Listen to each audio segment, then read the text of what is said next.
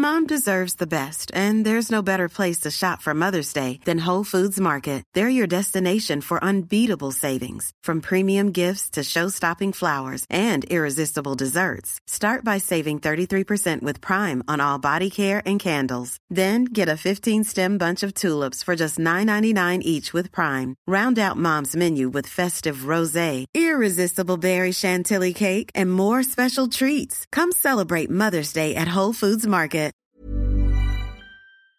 Emergency podcast, sound the alarm. Dylan. Groenewegen has left Jumbo-Visma to go to Team BikeExchange. Maybe there'll be a new Tietema remix. Saturday morning news breaks. Groenewegen shock transfer to BikeExchange. We're going to speak as well in this podcast, which is in full form on podcast players, on Tiesj Benoot leaving DSM to Jumbo-Visma, on the Omi Opie final judgment, as well as the Olivia Ray criterium issues that have happened in this last week. It almost looks like a genuine transfer. The big sprinter for Jumbo-Visma, winner of Tour de France stages, he's came back from suspension in the Giro. Benji, you've got the press releases ready from both teams, kind of the opposite of what we saw with Ilan Van Wilder, DSM to Quick Step in terms of PR here. Yes, certainly. We had a situation where at 9:59 this morning, European time, Jumbo released a press release. We grant Groenewegen transfer opportunity for sporting reasons. Like, first thing that comes to mind when reading that title is sporting reasons, being that he probably didn't fit in the Tour de France team, but we'll talk about that after I finish reading this short summary of the article that they brought out. Basically, they say, oh, we're happy with how Groenewegen rode for us. He's done a lot for us in the past, and he received an offer from a team, an attractive sportive offer from another team for next season, and they decided to dissolve the contract after mutually agreeing on it. There's not too much more outside of that in this article, so it's basically just hyping up the career he had with Jumbo-Visma, and I think that's a good thing because, it's indeed the opposite of what Van Wilder had, right? The Ilan Van Wilder Quick Step thing, it was a bit a sour taste in everyone's mouth, it seemed. Whereas Groenewegen, it's pretty obvious here. He won Tour de France stages in 17, 18, 19. 2020 doesn't get taken to the Tour de France because they're going for Roglic and Van Aert. 2021 doesn't get taken to the Tour de France, probably also maybe not in the best condition for it. It's like he's 28 years old. He's probably maybe thinking, I've got 3-4 years left at the top. He still is at the top in my view. I think he's still a top sprinter, and so it makes sense he wants to go. What I want to bring out of that press release from Jumbo-Visma, Benji, is they said he came to us with an attractive offer from another team, and he was already under contract with Jumbo-Visma. So what I'd like to know is, I got to check the UCI rules. I assumed if you can't just go to another team and say to a rider under contract for 2022, hey, do you want to ride for us, and give them an offer? Isn't that like tampering? I presume that's prohibited, but maybe that's just agents. I know that agents can't tamper with riders who are with other agents, but maybe Jumbo-Visma gave him permission. They're like, listen, you're not going to the Tour next year. Go out to the market, see what offers you can get. If you get one, come back to us, and away we go. The Beck's, before we get to the Beck's press release and the Beck's side of this, Benji, you reckon Jumbo-Visma got a kickback from this, or this is all about they get a salary off the books for a guy they're not even sending to the Tour anyway? I think it's the latter, because we have to look at what they did there. And yes, they had Wout van Aert go to the Tour de France instead of Groenewegen for the last 2 years, and it paid off for them. Like, to be honest, it paid off. And it's not like they don't have young sprinters in their team either. Kooij and Decker are lining up for races, and we were speaking about it already at the Giro preview, I think, which sprinter are they sending to the Giro? And now it's likely not going to be Groenewegen for Jumbo because he's not at the team anymore. So are they going to offer up an opportunity to Kooij and Decker, who might be lining up for a Grand Tour for their second time for Decker this year then in 2022? I don't know. It's definitely an opportunity now, and I think it is a good situation for all parties involved. You've got Jumbo, who is losing their salary, like you said, the salary of Groenewegen off their books. Yes, they probably would have been happy to keep him just because they have a good relationship with the man, most likely. That's what I can read from the press release, at least. But then again, that could be for PR purposes.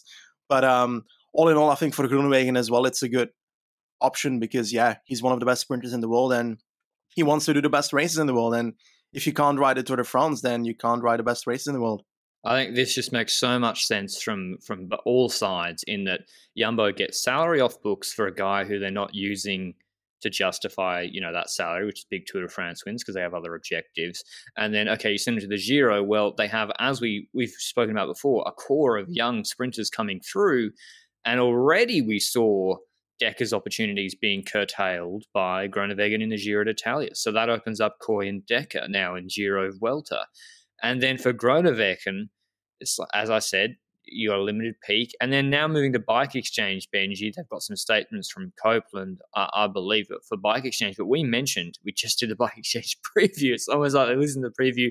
By the way, we did the preview off the back of, we made sure they announced their full roster because a lot of teams haven't. And then we're like, okay, we're safe to do Bex. I interviewed their new lead-up man, Kel O'Brien, who didn't, you know, I didn't know about this either. And then this drops like 3-4 days later. But for BikeExchange, Benji, as we said, they had no. You're not as high on Groves as me, but even I'm not delusional. Just saying, Caden Groves go to the Tour de France, going to win sprint stage next year. Do you think this is to take the load off Matthews, and they're going to send Groenewegen as premium sprinter to the Tour de France and have Matthews do Giro Vuelta? 100% when it comes to sending Groenewegen to the Tour de France. I'm not sure about the Matthews situation yet, but I feel like Groenewegen is one of the best sprinters in the world. And if you sign him, then you're definitely going to be lining up for the Tour de France, because we spoke in our BikeExchange preview very recently that we feel like this is a team with a lot of miscellaneous riders in it. And with a Grand Tour team, with Simon Yates going to the Giro, for example, then you're going to need to have a prime leader that can win races left and right, and you can't just send Lewis Hamilton for GC alone and expect that to work out.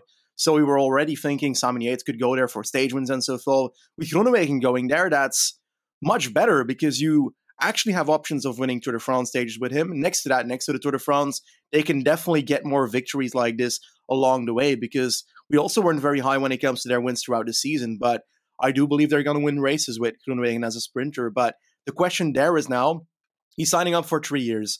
Who do they have in their team? Matthews, Mezgec. They have Kel O'Brien, for example. They've got quite a few riders that have a sprint and quite a few riders that could fit in a bit of a sprint train. But does Groenewegen even need a sprint train at the Tour de France, or does he just need one rider that brings him to the front in the wheel of the Koenig? I think sprint trains are kind of overrated. FDJ had a great sprint train, and at the end of the day, that meant that they often in races like Provence, etc., would go to the front, try and control things from like 3Ks to go. They even did it in the Vuelta, and then they get swamped. Alperson used their sprint train. If we're going to talk sprint train in terms of controlling stages from far, I think Becks are also a bit light, but Alperson will control from far. But then when it gets to the run-in, they disappear. Go and watch the Tour de France sprint stages that Cavendish won. Quick Step are not at the front at 3Ks to go. They're not there. They go to the back of the peloton because, like, hot take, you don't win the race at 3Ks to go. There's no finish line there. You want to be at the front when it matters. And Quick Step came to the front with 1,600 meters to go. And even then, sometimes a little bit early, and Alperson could come up late. And so I think it's more important to have a good last man. I think Teunissen is an underrated last man. The question is, the more important question is not can they put four guys together in a sprint train. It's more, can Kel O'Brien and Mezgec, those two, or another guy with Mezgec and Groenewegen, can they get Groenewegen in top five wheels with 250 meters to go and with a bit of space? And if they can do that, then it should be okay. I think they should be able to do that. In terms of good lead-outs, Benji, I see Alperson and Quick Step, and then the rest is meh, like Lotto. Jury's out on them. So what's your view on it? Like, because I think Groenewegen should be fine. I think he should be fine as well. He's won a lot without leadouts in the past, but also the fact that he's got this mate in the team. Amund Groenewegen Janssen rode with him quite a few times in his sprint trains in the past, but also as a rider that solely was there to bring a sprinter to the front. It's with Wout van Aert in that. Was it Tour de France? I don't know.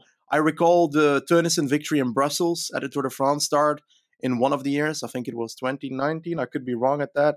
But I feel like Janssen was important there to get Teunissen to the front, to get riders to the front last minute, to try and get those stage wins. Same way that Janssen did so for Wout van Aert in that stage win where Viviani had his weird face looking at Wout van Aert crossing the line, winning his first Tour de France sprint. So all those things combined, I think that Janssen can do this, but he hasn't really shown much in the year that he was at Bike Exchange. So that's the worry there. Mezgec and Matthews, I don't see Matthews being a lead-out. That's straightforward for me. He's done so for Kees Bol in the past, but that didn't go very far at DSM. But then again, that's mainly partially DSM's fault, I would say. But yeah, all in all, I think that he's going to be fine here and he's going to win stages.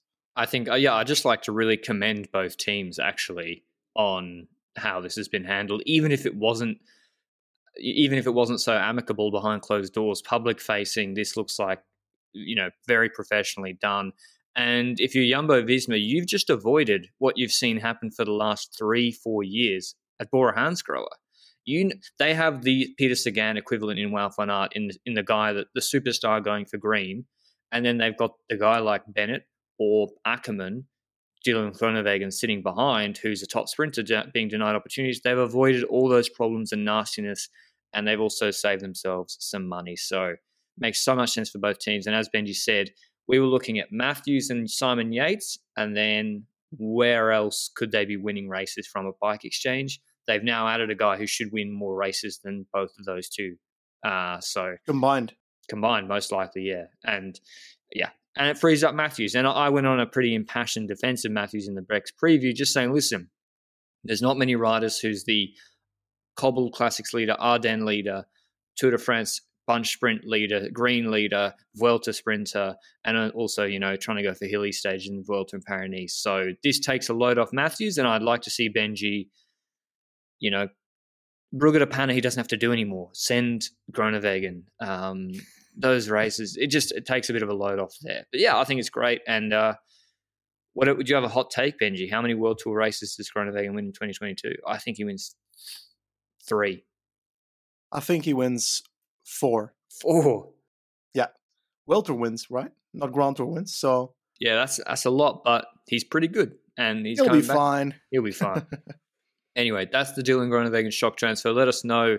Were you surprised? I was surprised. Like, yeah, but then it made a lot of sense when I sort of thought through it, particularly as it dropped on a Saturday morning, probably just before. I think he's probably about to get on a flight, Benji, to their team camp, unless they're already there. So just to go on a flight elsewhere to the Bike Exchange team camp, which is soon. But anyway, moving on to the next news, which is Tiesj Benoot leaving DSM, and this is kind of the opposite. But before we do that, mention our show partner, Lacole, who produce performance cycling apparel based in the UK, expanding quickly internationally, now sponsoring Bora-Hansgrohe back in the World Tour next year, as well as ambassadors Cancellara, Wiggins, and Johan Museu, who I think Benji says he sees occasionally on rides in the Lacole kit. But if you want to check them out, they're at www.lacole.cc. They've been supporting the show since its inception last year. That's www.lacole.cc. Benoot leaves DSM. He goes to Jumbo-Visma, Benji.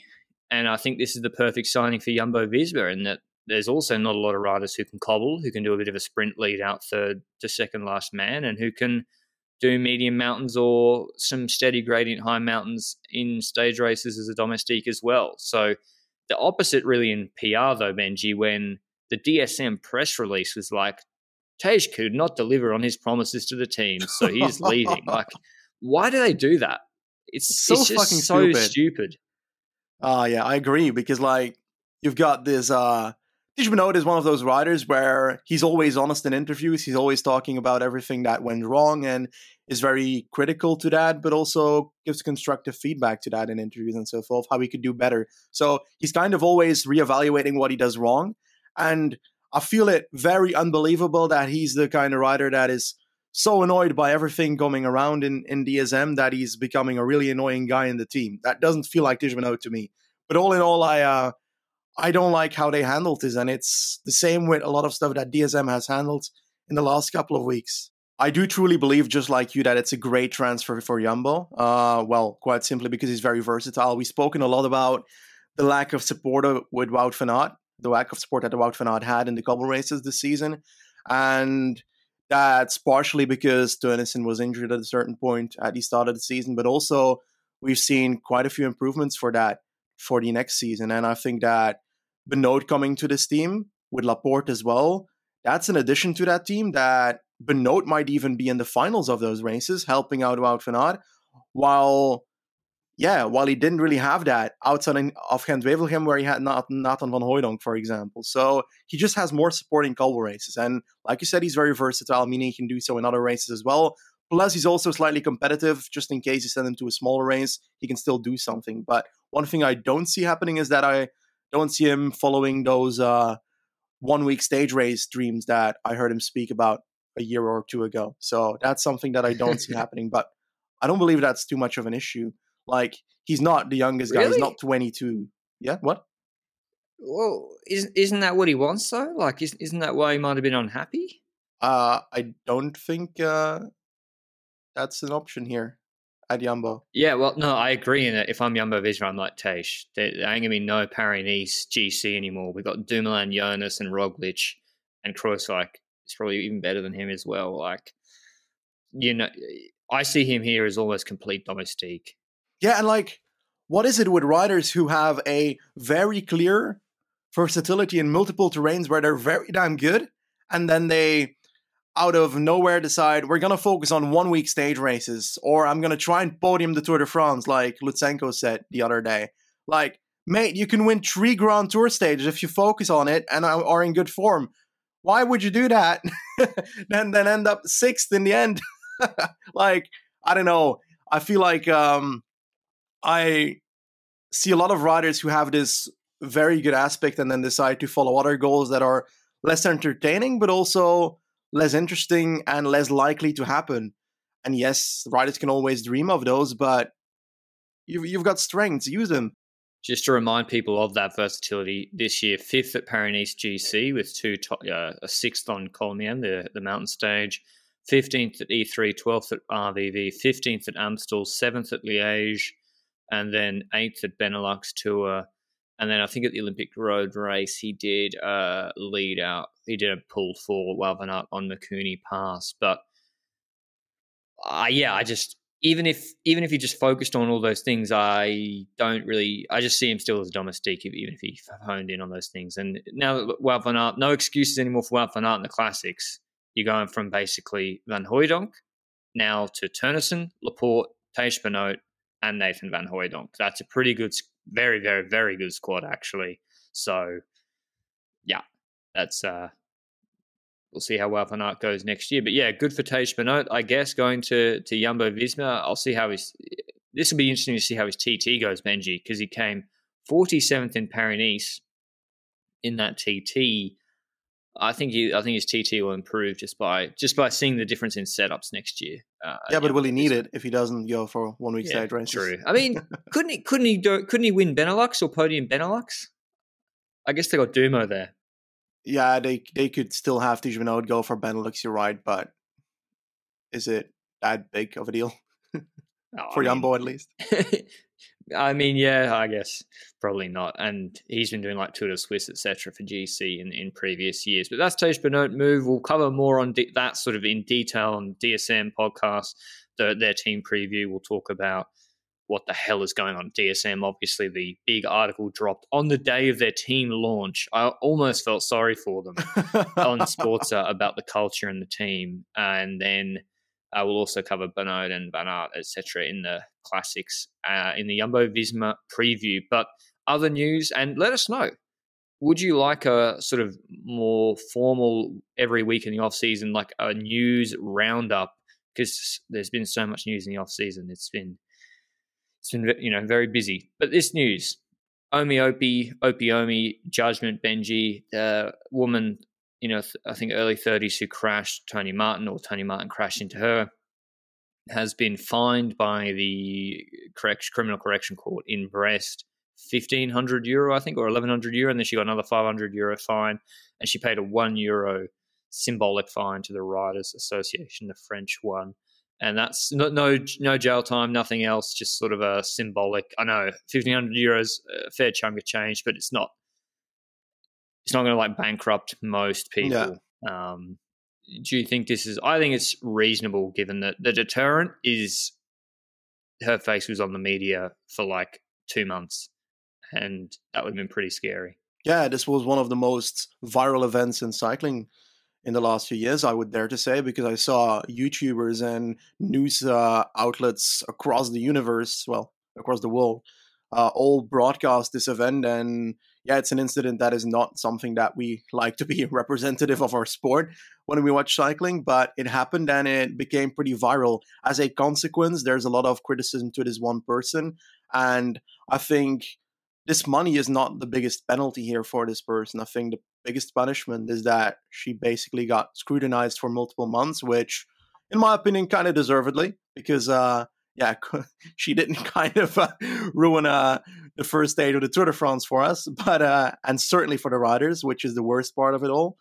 And all in all, I would dare to say that I find it good that it's not a jail time kind of thing, because I saw very mixed reactions on social media surrounding this punishment, in the sense that some people were like, yeah, that's fine, that's good, because like she already had the biggest thing being the sensibilization campaign that it brought, that you shouldn't be having a cardboard in the middle of the road when you're by the side of the road, stuff like that.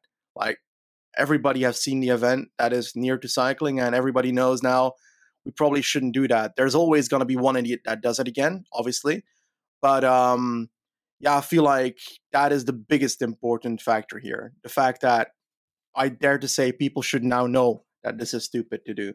And yes, I don't know, you're the lawyer here. Like, what if I take a cardboard, stand by the side of the road, and a random bike rider rides into it? Well, I mean, yeah, you'd probably still be in trouble. What, if you stood in the middle of the road and just held out a sign and someone and that traffic went into you? Yeah, that's a problem.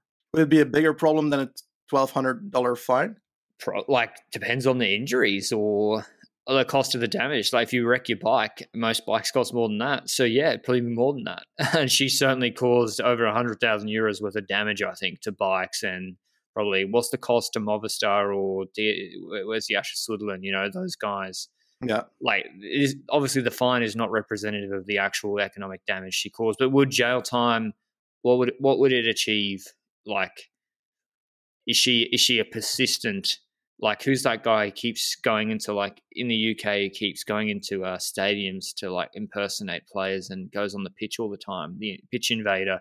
I'm not sure she's a persistent offender that, needs to be sent to jail. Well, I doubt it. If she does it again, send her to jail. But as well, it did, as Benji said, spark the conversation about, okay, their messaging then came out from Tour de France about spectators respecting the riders, etc. They sometimes don't expect how quickly they come up to you, how they use all of the road. Still, we see, like, I'll be honest, I preferred it when there was no fans.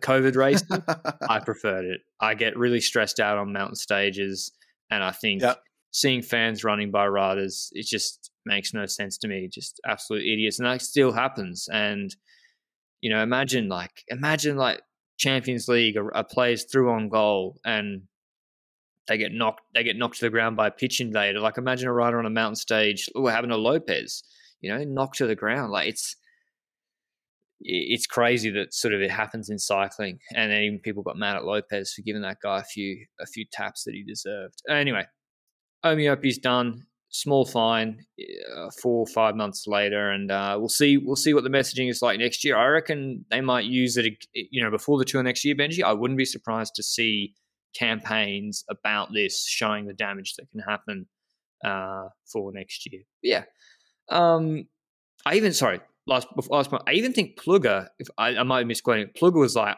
he's like, forget the court stuff. He would have preferred if they'd used her and she became like a spokesperson in some campaigns for rider safety. Would have been more productive in his view, the head of the manager of Jumbo-Visma, which I'm inclined to agree with. That's a bit of a Jumbo-Visma love party, this podcast, unlike normal. Anyway, last news this week, and this has been throughout this week, and maybe it's just because it's the off-season. This blew up mostly on Twitter, and mentioning this mainly because we mentioned this rider coincidentally, in our Tour de France Femmes avec Zwift parcours review as a potential rider to win the first stage and take the yellow jersey. It's Olivia Ray on Ray on Rally Cycling. They're going to be called Human Powered Health next year, going up to World Tour level, so that you should expect to see her in Europe next year, 23-year-old sprinter from New Zealand. Anyway, she raced into the Lions Den Criterium, I think like 40 days ago in October, which was billed as like the highest paying criterium and one of the highest prize pools for women in all cycling this year. And there was like a $15,000 check for the winner of the women's race, which she won. And she posted on Twitter being like, I haven't been paid by the race yet. This was, this week, which was, I think it was like 37 days later. Yep. She'd also emailed, I believe, Cycling News. Cycling News had then spoken to her and her team, Rally, saying they'd reached out to the organizer to ask, where's the payment? And they hadn't received contact back from Into the Lions Den race organizer. And then she took to Twitter about it. And then it blew up on Twitter. And there's lots of various reactions, Benji. Now, my initial reaction was, it's perfectly normal to not be paid, I think, up to 60 days, because there's a 30-day payment or 28-day payment after the event for the sponsors paying the race organizer, and then they need to have a buffer to then pay out. And I think UCI races are supposed to be within 90 days, but 60 days seems fine. So this is within 60 days. I think what the problem here is they didn't seem to get a response from the race organizer, which kind of raised alarm bells. And when there's a huge prize pool on offer, and when it's 15K and you're a women's pro Conti rider, not a World Tour rider, that's a lot of money. And I think, first of all, do you think she really did anything wrong by taking to Twitter or talking to Cycling News about this? I believe it all depends on the situations behind the scenes. What I read from this entire storyline is that it seems like she had no answer. She didn't get any response from the organizers. And as a consequence, obviously you're going to get triggered by that, even if it's 37 days. If you ask them stuff about it and they don't respond, well, then you're going to take it publicly because they're not responding to you.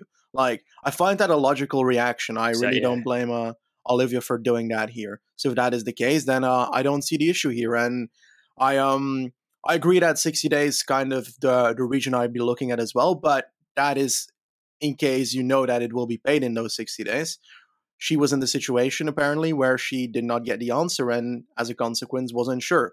So that's why it was thrown on Twitter. And obviously when people see it on Twitter, it gets shared and people start bashing the organizers. And I think that's where everything doubled, I think, the situation. A bit of a burning effect. Everything just exploded from that point onwards.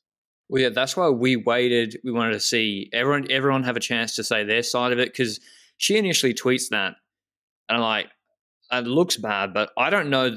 We don't know at that point. They could have emailed her back, Benji, being like, we're paying you next week. You don't know that at that point. And I was thinking, okay, maybe the race organizer is going to come out and be like, listen, we've had clear lines of communication. We told them 2 weeks ago, listen, we're getting the check-in, etc. But that didn't appear to happen. And Cycling Tips did a pretty bizarre piece on this, frankly. I thought it was quite odd. Basically being like, it didn't really confirm that, it didn't really say clearly that Ray had reached out and not received answers. But it did confirm that the money sort of wasn't there. And it was only when she tweeted that then she started getting answers.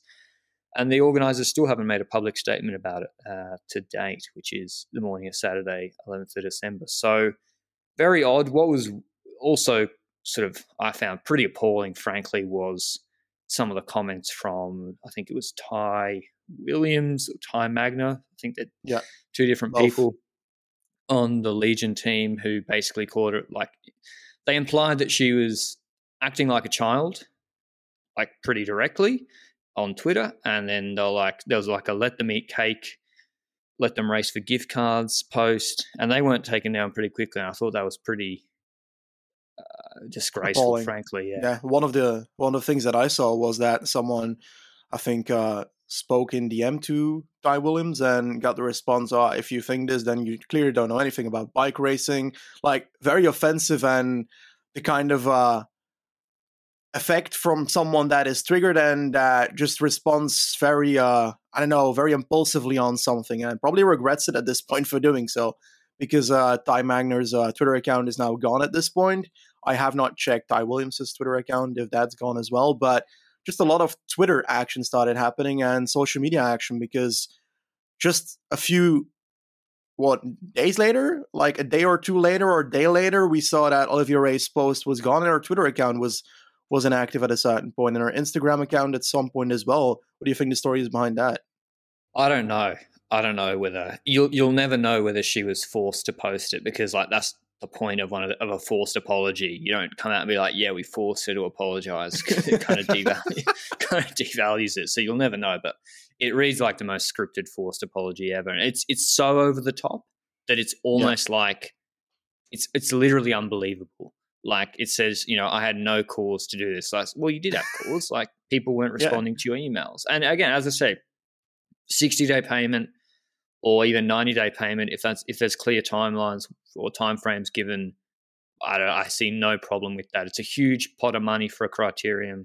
It makes sense that it takes time to get that all organised, but this blew up, as Benji said, into a PR disaster because there was poor communication. If you tell the riders when it's happening, it doesn't happen. And even if you tell them when it's happening, and then they go on Twitter and roast you, you can be like, excuse me? Like, we told you it's going to be paid in 60 days. Like, why are you going on Twitter? And that didn't happen. So even then, Benji, it still couldn't have been a big problem if the organizer just responded to her tweet being like, sorry about the communication issues, Olivia. We've sent you a DM just giving you further details, and we can resolve it there. It dies, completely dies. Yeah. Exactly. It's crazy how, like, it's so obvious how this could have gone very differently if they even just spoke a little bit more. We wouldn't be talking about it. Yeah, we wouldn't be talking about it. There wouldn't be articles left and right about it. They wouldn't be scrutinized on Twitter, because this is obviously having a bit of a PR disaster towards both the organizers, which is also Legion at this point, and those riders who are involved in that entire situation on social media. So, yeah, that would all have been avoided if communication happened. Yeah, so, yeah, a bit of a strange...